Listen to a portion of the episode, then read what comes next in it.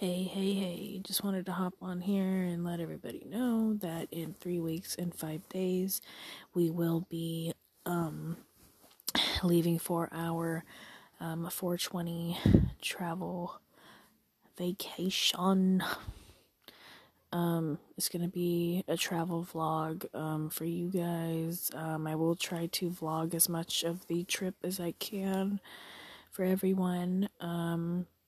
Sorry if I sound super stoned right now. I'm on edibles right now. So yeah, just wanted to hop on here and let everybody know that, and stay safe and take care of yourselves and one another, and